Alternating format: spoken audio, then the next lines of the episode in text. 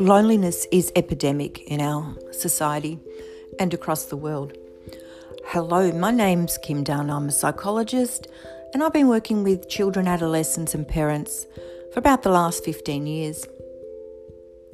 And although loneliness is epidemic, it's like our hidden shame. Most people are not going to put their hand up in public and admit they have no friends or that they feel there's no one in their life that really gets them and knows them well. My aim for this podcast is that for each episode you will find some inspiration or a practical strategy that helps you create more connections that matter in your life. Thank you for listening, and it would really help me if you left a rating or a review because this would help others who are feeling lonely create more connections in their life as well. Hello, and welcome to the Creating Connections That Matter podcast. I'm your host, Kim Dunn. I'm a psychologist, I'm a mother of three, and I'm over 50. So, props to me for getting this out to you. Thank you so much for joining me as we talk about one of my all time favorite things to talk about, which is books. Yes. But this episode is a little bit of the good, the bad, and the ugly about books. And from the outset, I want to help you get rid of the books that make you feel bad. Because not all books are meant for you, and not all books are created equal either. So I loved books, and growing up, we had a set of World Book encyclopedias, which my mum worked her butt off selling so we could have our own set. Um, so she was a teacher and loved sharing her learning and her knowledge with us. And the thing that I really loved about the encyclopedias was you could just pick a volume off the shelf, open it up to any page, and learn something new about the world. And looking at them gave me a sense of wonder and thirst for knowledge. And just as much as I loved those, I love my fantasy books. Enid Blyton, anyone? Magic Faraway Tree, Saucepan Man. You know, you could escape into these books, and I went into worlds where anything and everything was possible. So I love the promise that books contained. Um, so as I got older, my relationship with books became a bit more complicated, as most things tend to do when you get older. And there were books we had to read. So went from reading with enjoyment, and I was an early reader, so I could read before I started school, and I started school when I was four. But we went from books that I loved to read to books I had to read, school novels, reference books, and I loved some of those novels. They opened my eyes up to different worlds. But it's still a different thing reading things you have to read than books I thought I should read. Self help books, self development books, parenting books. And instead of always being about pleasure, books also became a mirror, reminding me of things I didn't understand, I couldn't learn, or that highlighted my inadequacies. You know, going into parenthood, I was like, I'm going to read everything I can to prepare as well as possible. But I really should have known better by then. I should, because I do know that books are just people's opinions. That's it. That's someone's perspective on a topic. That that's all they are.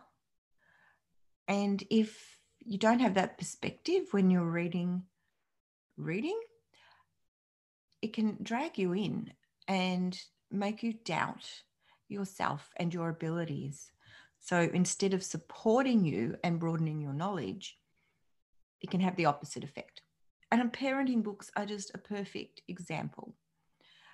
I have, or I had, quite a few different ones on my shelf. You know, all these from what to expect when you're expecting to, oh, look, you name it, you name it. And um, I did get to a point whenever I wanted to test the validity or how well a book suited um, my life understanding and my values that I would go to a particular topic like breastfeeding because that was something I had clear values about. Um, it was something I committed to to make a connection between me and my children, totally understanding that it doesn't work for everyone. But for me, looking at a parenting book and seeing what they said about breastfeeding was a good indication of where the author was coming from. And that ended up being my litmus test. Anyway, I'm digressing. so the point is, books kind of went from something that I love to something that I didn't always love. And I was either compelled because I thought I should read them or I had to read them for uni. And that's not to mention the books you buy at uni and you never actually open. So, yeah, you learn about that as well. Um, you know, so what's your relationship with books and reading? Do you have bookshelves in your home that might be full of books you've accumulated over the years. Because each year leading up to Christmas, I kind of feel it's like, all right, we get we get asked to think about what we would like and what we want. Um, it's a good time to step back and go, okay, what do I actually have? And does what I have enhance my life? Or does it zap my time and energy? So Remember, I said we'd start off talking about this podcast with I'm going to help you get rid of books that make you feel bad. Yeah, so let's move into that. And I'm going to borrow quite heavily from Marie Kondo, whose um, you know, Spark Joy books I've read. And I have followed through some of her principles because I love the fact that you are a curator of your life. You don't have to spend your life accumulating stuff and then surrounded by that stuff. Now, every so often, it's like, okay, what do I need? And with Marie Kondo, and if you don't know, I'll give you a very quick two sentence version. It's about looking at what you have and asking yourself, does this spark joy? Does this make me feel happy when I hold it? Does this have a positive energy? Is this something I really, really need and value in my life? And if it is, you keep it. And if it isn't, you let it go. And there's particular ways you let things go, and there's particular things, ways you keep things. All right, so let's dive into the books a bit more and think about them. So, if you have books do you smile when you see them? Do you refer to them regularly? Do you rejoice in their wisdom? Do you think, oh, I love that book? Or are there books on your bookshelf that taunt you with reminders about your failures or your perceived failures? Maybe there's cookbooks full of recipes you haven't tried. They look good, but for whatever reason, you've never made anything from them, or maybe you've made one thing and it didn't really work. And maybe it was a really expensive book, so you don't want to get rid of it. Or do you have self help books with exercises you haven't completed? Mm-hmm. Been there, done that. Novels you haven't read. Maybe you started them and didn't like them. Maybe it was a gift. Parenting books that seem to mock you. Mm-hmm books that say, if you do this, then this will be the result. Now, I don't know about you, but my children hadn't read those books. yeah, no. Um, or reference books you don't use. Maybe they're out of date. Rule of thumb used to be every 10 years you'd need to update your reference books. The way knowledge is moving, the speed at which knowledge is moving at the moment, it's probably more frequently than that. So, why are you holding on to them? Why are those books on your shelf? And what do you do about it? All right. So, one of the things to do is take them off the shelf. Mm-hmm. Because this is about energy and connection with the books, um, just looking at them doesn't work. It's taking them off and holding them in your hand and taking the time to register how you're feeling and what you're thinking when you hold the book. Do you feel inspired? Or do you notice creeping thoughts such as, oh God, I should read that? Do you remember when you bought it? Hmm? Do you think, oh, I was going to do that with it? You know, are we sighing? Are you chastising yourself? Oh, that was a waste of money. What did I buy that for? Any of those sort of negative feelings are a really good indication that book isn't working for you anymore and is likely to be zapping you. Uh, but if you feel inspired when you pick the book up, when you feel, if you feel a sense of warmth, it's time to reconnect with the reason why that book was on your shelf in the first place. So maybe you picked up a cookbook and you feel great, but you've never actually cooked anything from it. Make the recipe. Do the exercises in the self-help book you still love. Read the novel that you were still in, that you're inspired to buy and still want to read. If I say this and you go, oh no, I don't have time or I don't really want to. Yeah. If this book is not going to serve you, if it's just going to be a reminder of what you haven't done, get rid of it. So that's the second of your choice. So you've got two choices with those books reconnect with it, move it on. So if you pick up a book and you feel nothing, or you feel the weight of the shoulds, move it on. Acknowledge your intentions for when you bought the book. Thank the book for the hope it inspired. And then acknowledge and release any guilt or disappointment in yourself. And depending on what the book is, you might want to donate it, give it to a friend, um, if it's a really outdated reference book, it's probably best just to go in the recycle.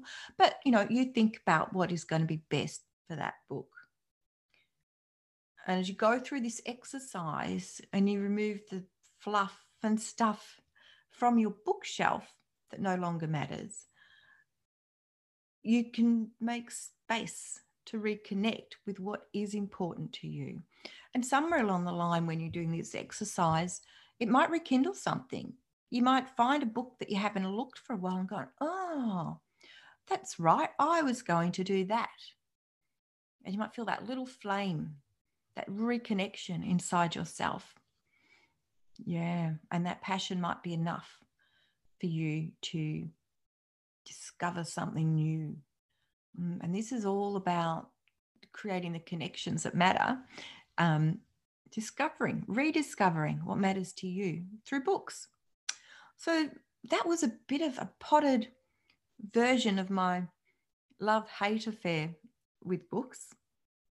You'll find more, I've written about this in blogs previously. On if you go to uh, just do a search on kimdunn.com.au, you will find my website and have a browse through that. I know there's a bit of a spieling there about parenting blogs, uh, I mean, parenting books. I have such an aversion to anything that seeks to impose opinions on other people. You know, books should be there to enlighten and inspire, not to make you feel bad about yourself. Yeah. So if a book hasn't worked for you, if a technique hasn't worked for you, it's not you, it's just not the match. Okay, remember that everything that is written is someone's opinion, even if it's based on research. Research changes, facts change, knowledge knowledge changes. So it's not because it's written down, it doesn't mean it's true. Mm-hmm. Okay. Well, there you go. I hope you've enjoyed this podcast and that it might have inspired you to have a look at what's on your shelf and what those books are saying to you. All right. Thank you very much for listening. If you have found this podcast interesting, inspiring, challenging, thought provoking, or just enjoyable, I would love if you could take the time to give me a review or a star rating. It helps other people find the podcast and it lets me know I'm not just sitting here talking to myself, but I'm actually connecting with a real life person, which is you. Okay, until next time, take care of yourself